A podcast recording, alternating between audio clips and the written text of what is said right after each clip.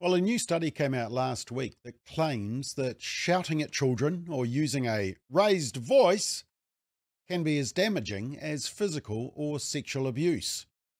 It raises a couple of important issues. Let's check it out.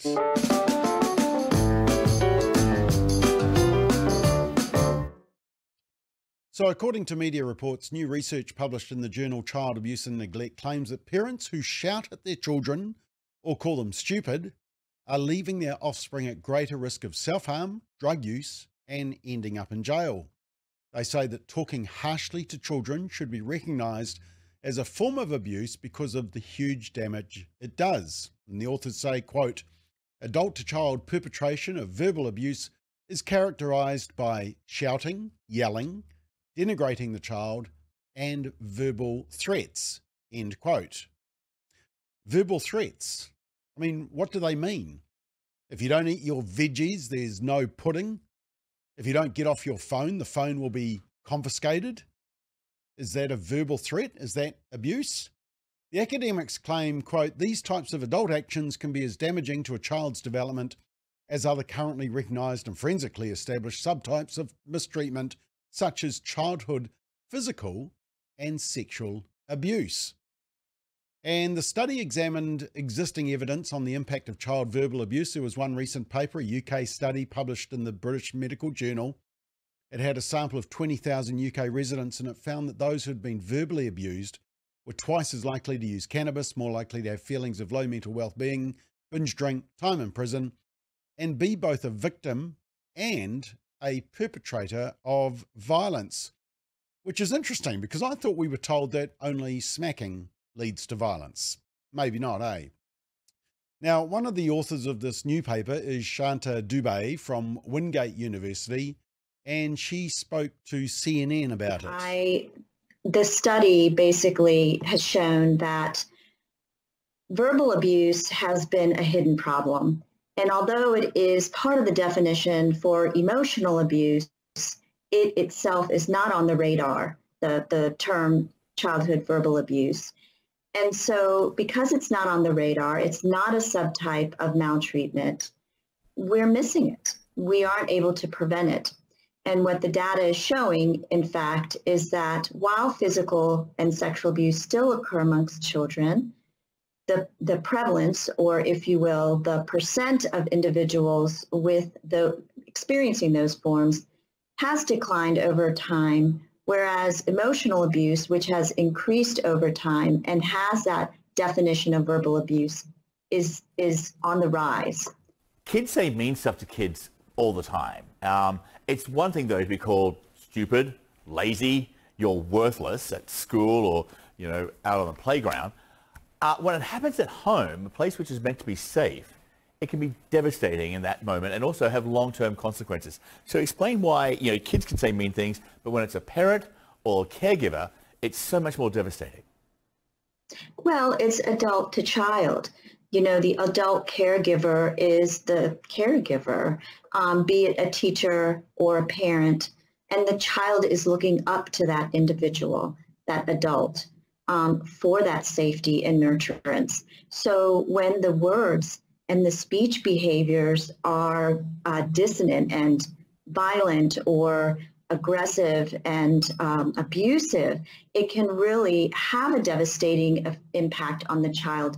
Immediately, the child feels unloved, abandoned, um, and then long term into adulthood, we have seen that the impacts can lead to suicidality, depression, anxiety, and even physical health effects such as um, obesity and, um, and high blood pressure. Yeah, it's interesting that the academics are expecting the adults to take responsibility for the child. Ex- oh, except when the child wants to be the other sex or wants an abortion, and then the uh, government uh, and the authority can be taken from the loving parent. Now, unfortunately, and contrary to the comments made by these US researchers about the rates of abuse there, serious physical abuse has not declined in New Zealand despite the anti smacking law. It's been on the increase since about 2007, as you can see there, which ironically is the year the anti smacking law was passed. And the rate of child sexual abuse found by police has steadily increased, a 61% increase since 2000. Now, this latest research is about verbal abuse, and that comes under the overarching category of emotional abuse uh, in New Zealand, according to Oranga Tamariki.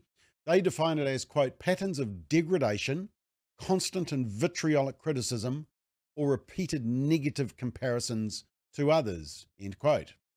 Which is far more specific, isn't it? Degrading, vitriolic.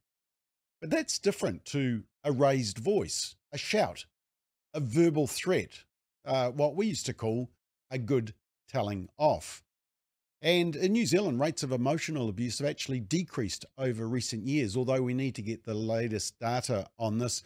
In fact, there have been changing priorities within child, youth, and family, uh, and subsequently Oranga Tamariki, which saw emotional abuse and neglect considered less serious than physical and sexual abuse. There's two issues here, though. To equate verbal abuse with sexual abuse and even Physical abuse can undermine just how harmful and destructive sexual abuse is. There is no redeeming factor to sexual abuse of a child. There's no lesser or acceptable forms of sexual abuse. It is always wrong, isn't it? But here's the key point. During the anti smacking law debate, a law which was rejected by the overwhelming majority of New Zealanders but rammed through by politicians anyway, we argued that studies cited by opponents of smacking didn't adequately distinguish the effects of smacking as practiced by non abusive, loving parents from the impact of severe physical punishment and abuse by rotten parents. The researchers just lumped them all together in one group. And that's what these researchers seem to have done with verbal abuse. They've treated telling off your child in a loud voice or in a stern way and with the threat of a consequence. They've treated it the same as screaming at them and swearing at them but they're very different things. There won't be many parents, I think, who can say that they've never had to shout at their child or use a raised voice either to warn them from doing something dangerous or to communicate the seriousness of an action, or even just to get their attention, or to emphasize how serious the bad behavior is. But we've been told that smacking is the problem. We've criminalized good parents for using a technique which can work. What about other forms of correction of children, though? Are they also problematic? You see, supporters of anti smacking laws haven't been able to identify alternative methods of discipline that can be effective in reducing certain child behavior, behavior problems. This latest research says that verbal abuse is as bad as physical abuse. Well, a 2013 uh, study from Oklahoma State University referred to three recent studies of 12 disciplinary tactics that parents could use instead of smacking.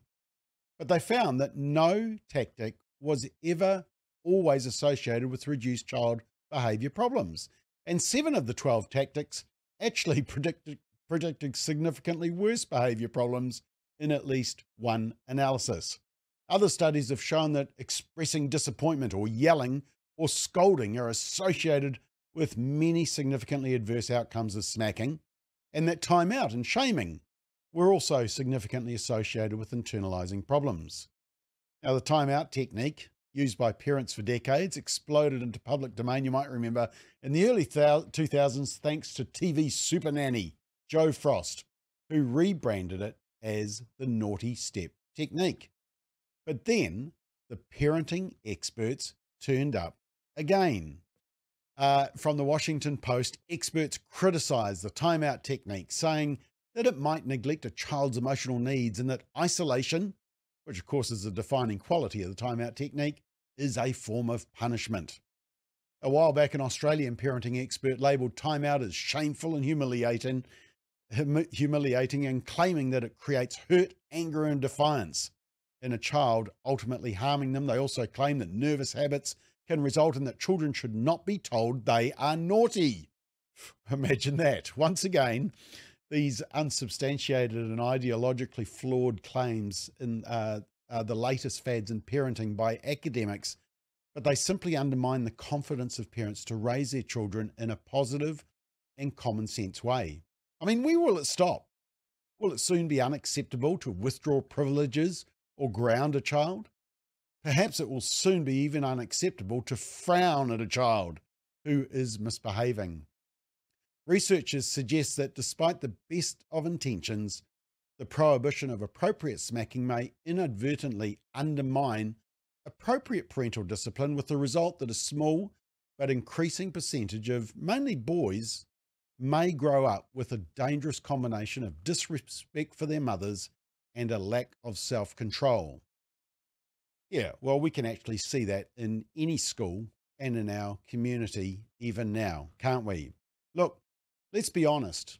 In many cases, parental guidance and correction will be non physical. Timeout, withdrawal of privileges, telling off, grounding, they can often work. However, sometimes a parent may reasonably decide that a smack is required to correct or prevent defiant or unacceptable behaviour for a particularly defiant child. But the bottom line is that anti smacking policies are problematic because they contradict our own childhood experiences with discipline and their long term outcomes. Many of us received a well warranted smack and didn't think of it as abuse. We didn't like it. But just as we didn't think of a good telling off as a form of abuse, which we also didn't like. Uh, we didn't think of time out as a form of false imprisonment or withdrawal of privileges as an illegal form of parental bribery. All parenting techniques can become abusive, but that says more about the type of parent than the technique being used. Any parenting technique can be abused. A verbal telling off can become denigration and demoralizing. Time out can become neglect. A smack on the bottom can become physical abuse. But doing nothing and allowing your child unrestrained and uncontrolled behaviour is equally problematic. You may know what we call permissive parents, and they're making a rod for their own back. Their children rule the roost.